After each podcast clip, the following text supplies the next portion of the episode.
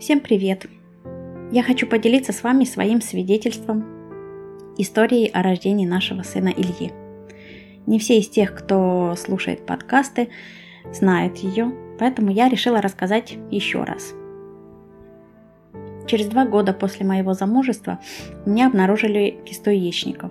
Она была небольшая, вроде не опасная. Женщины знают, что кисты бывают разными, и не все нужно оперировать. Врачи наблюдали меня в течение года, и потом сказали, что лучше прооперировать ее, хотя она и не опасна мне на данном этапе. Я доверилась безоговорочно, потому что посчитала, что, со слов врачей, операция несложная, киста маленькая, но лучше пусть ее там не будет. Но не будет, так не будет, врачам виднее. В то время я еще на сто процентов доверяла врачам. После операции врач сказала, что все сделано нормально, посоветовала не откладывать рождение ребенка, вот и все. Больше никаких особых объяснений. На четыре месяца прописали очень сложный препарат, который подавляет функцию репродуктивной системы, для того, чтобы киста не выросла снова. После всего этого беременность не наступала несколько лет. И я стала обращаться к врачам. Сначала к обычным, в обычных поликлиниках, которые говорили: девушка, у вас все отлично, не берите в голову, расслабьтесь, попейте витаминчиков. Ну, несколько лет я так расслаблялась, но потом стала понимать, что что-то не так, и обращаться в клинике ЭКО к более узким специалистам. После детального обследования профессор сказал мне, что беременность в моем случае невозможна, совсем невозможна, поскольку операция сделана очень объемная, конкретная, и сейчас своих яйцеклеток у меня нет и не будет. Он показал и рассказал мне, что определенный гормон, который показывает запас яйцеклеток в организме, у меня ноль целых ноль ноль двадцать восемь, то есть практически совсем ноль. И с каждым месяцем этот показатель падает. В организме женщин он не растет, а только снижается со временем. И это не ошибка лаборатории была, потому что мы перепроверяли, конечно же, в нескольких. В моем случае мне посоветовали только донорскую яйцеклетку. И поставлен диагноз первичное бесплодие. Первичное, то есть неизлечимое. Еще врач посоветовал на этом прекратить походы по клиникам и по врачам, потому что это будет выкачка денег и ущерб для моего здоровья. Ничего нового врачи, говорит, мне не скажут, потому что картина ясна и понятна. Конечно, в тот момент мир для меня рухнул. Никогда до этого я не испытывала такой горечи, такой обиды и боли. Несколько лет эта боль и обида меня не отпускали. Обида в первую очередь на врача, которая делала мне операцию, потому что, как оказалось позже, эту кисту можно было прооперировать намного более щадящими методами, без таких последствий. Боль от того, что я не смогу стать мамой, и огромный вопрос к Богу: за что?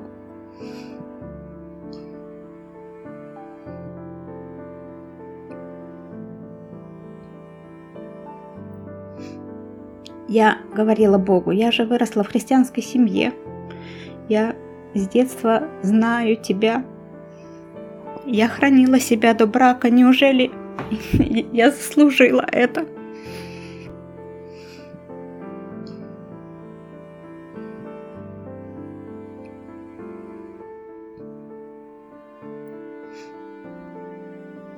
Вариант с донорской яйцеклеткой мы отмели сразу, что это не для нас. Все это время я, конечно же, обращалась к другим врачам, не теряя надежды на то, что они скажут что-то другое. Но все говорили то же самое. Я даже списывалась с клиникой в Израиле, потому что всем известно, что их медицина на очень высоком уровне. И мы думали спросить, возможно, у них есть какие-то современные методы по повышению уровня этого гормона или еще чего-то суперсовременного. Но и они ответили, что таких методов пока не существует, не изобрели пока. Я искала дальше и даже нашла врача, которая согласилась попытаться сделать ЭКО. Но в ответ на очень высокие дозы гормонов мой организм никак не отреагировал. Врач сказала, что не стоит дальше пытаться, опять подтвердив диагноз того первого врача. Я очень многих просила молиться о нашей ситуации. Все мои друзья и наша церковь молились за меня. Моя мама заявляла об этой нужде всем знакомым церквям в Украине и в России. О моей проблеме знали многие, и я этого не стеснялась. Я просто хотела, чтобы за меня молились, и так мне было легче верить самой.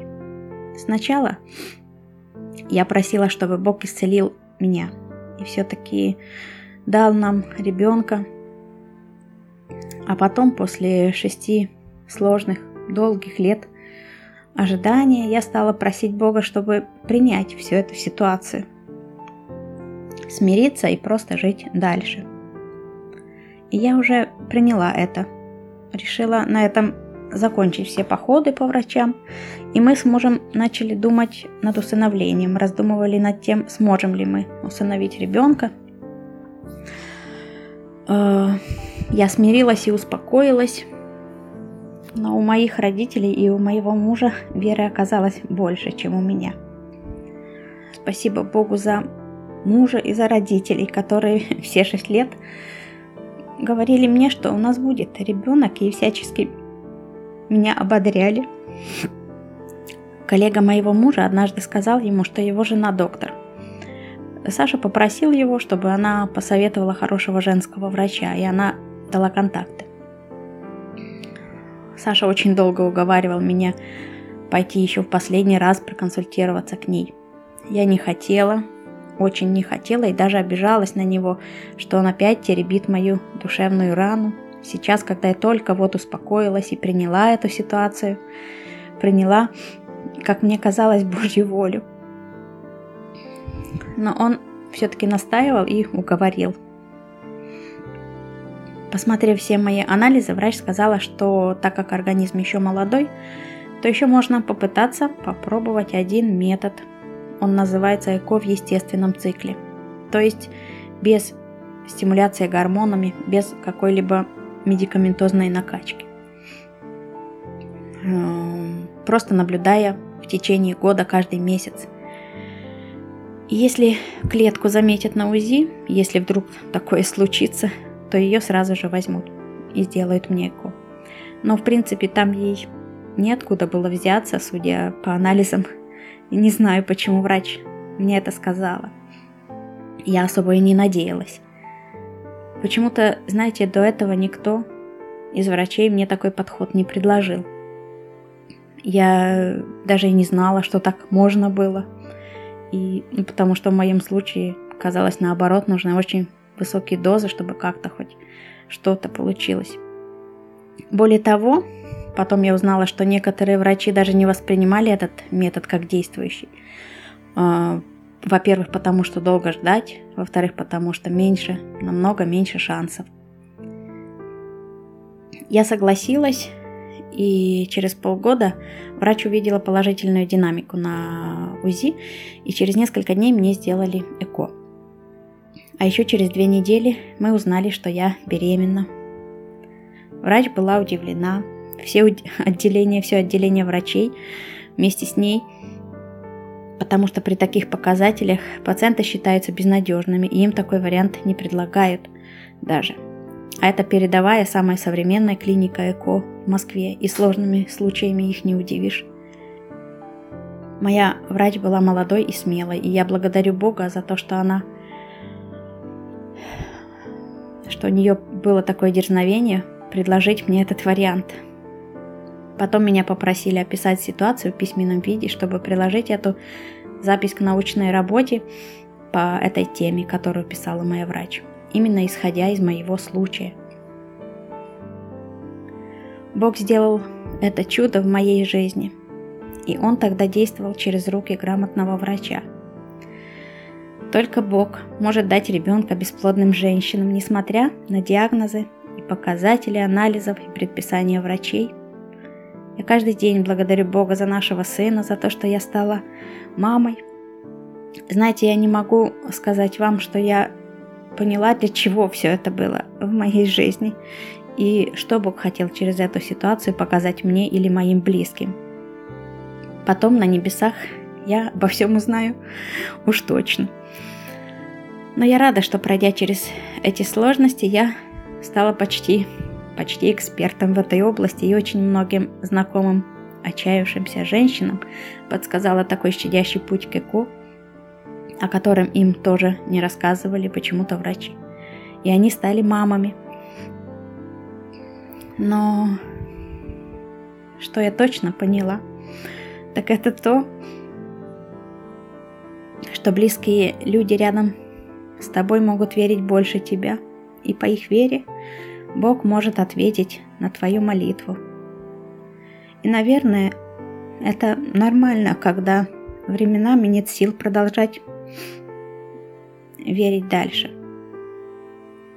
Ну и под конец вкратце расскажу вам, что у меня было твердое убеждение, даже видение и вера в то, что если я смогу забеременеть, то моя беременность и роды пройдут и должны пройти отлично. Все так и было. Беременность прошла идеально, ребенок развивался хорошо, но под конец, за две недели до родов, моя вера пошатнулась. Врачи ошарашили меня новостью о том, что нужно делать кесарево, потому что с моим диагнозом организм просто не сможет выдать достаточно сильные схватки, чтобы родить самой. А я очень хотела родить сама, и я все время верила и настраивала свой организм, что я смогу. И я говорила сама себе, что однажды врачи уже спрогнозировали, второй раз-то я им не поверю, а лучше проверю. Я под расписку ушла из роддома. Врачи взяли с меня обещание, что третьего февраля я приезжаю на кесарево, и поставили дату операции третьего февраля. Но Бог чудесный, и Он дает силы безнадежному организму, включает все его резервы. И первого февраля дома у меня начались схватки. Я приехала в роддом, и второго февраля родился наш сын Илья, сам, не дождавшись один день до операции. Слава Богу за то, что Он отвечает на молитвы и дает пережить чудеса в нашей жизни. Аминь.